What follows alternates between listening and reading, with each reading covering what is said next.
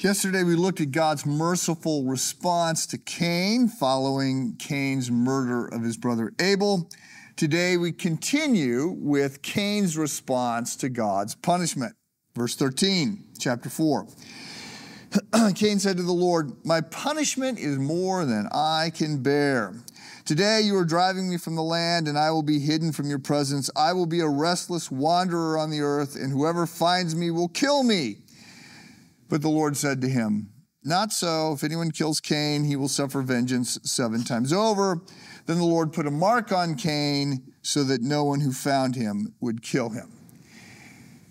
So I noted uh, that God is merciful even with the unrepentant. When uh, Cain complains that his uh, punishment is too harsh, God marks him in some way. We have no idea how.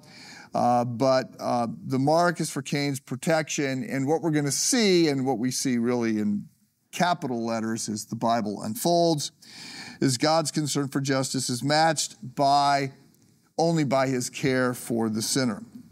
So God's concern is that there will be justice, that all, all wrongs will be made right, uh, but that is matched by his concern and care for those who are guilty of wrong uh, which includes uh, you and me. And so he is going to provide provision for sinners. Uh, and he's going to do so at the expense that is to himself. So let me just note if God is merciful to Cain, who is unrepentant, how much more merciful will he be to those who are repentant? And let me encourage you to be repentant, to take a clear eyed look at your own heart, your own actions, your own sin, to own them, and to move forward. Verse 16. so Cain went out from the Lord's presence and lived in the land of Nod, east of Eden. So, uh, East of Eden, the title of that uh, Steinbeck novel, East of Eden, meaning uh, a bad place. You don't necessarily want to go there. Um, look, the land of Nod is not a place you're going to find on a map for a variety of reasons. One of which is that it's it's not really a land; it just means he wanders. And so, what we're being told here is that he's a wanderer from this point on. Lack of stability, lack of um, a home base, lack of uh, a peaceful dwelling. And the implication is that as he wanders, he gets further and further from, from God. Then in verses uh, 17 through 24, we have this account of Cain's descendants, uh, along with a number of their names. I'm not going to read it in part because I can't pronounce many of these names. Uh, but we're then told that Cain builds a city. Uh, and we're told a little bit about one of Cain's descendants, um, a man named Lamech.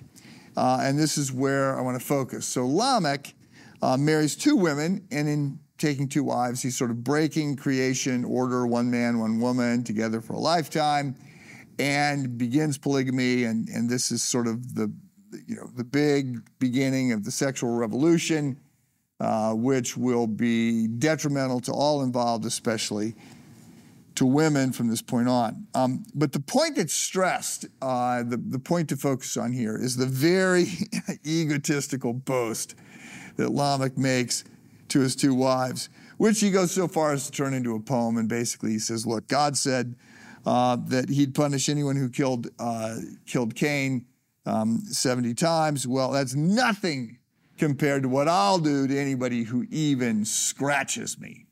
Right? So God says he's going to, you know, that, that if somebody harms Cain, uh, he's going to he's going to judge them 70 times.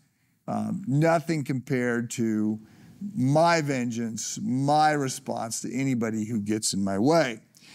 So in the Gospels, of course, Jesus is famously going to overturn this by, by, by moving against this, you know, sort of 70 times 7 is a number of infinity. I mean, it's 490, but it's sort of understood to be the perfect number multiplied. It's, it's a huge number.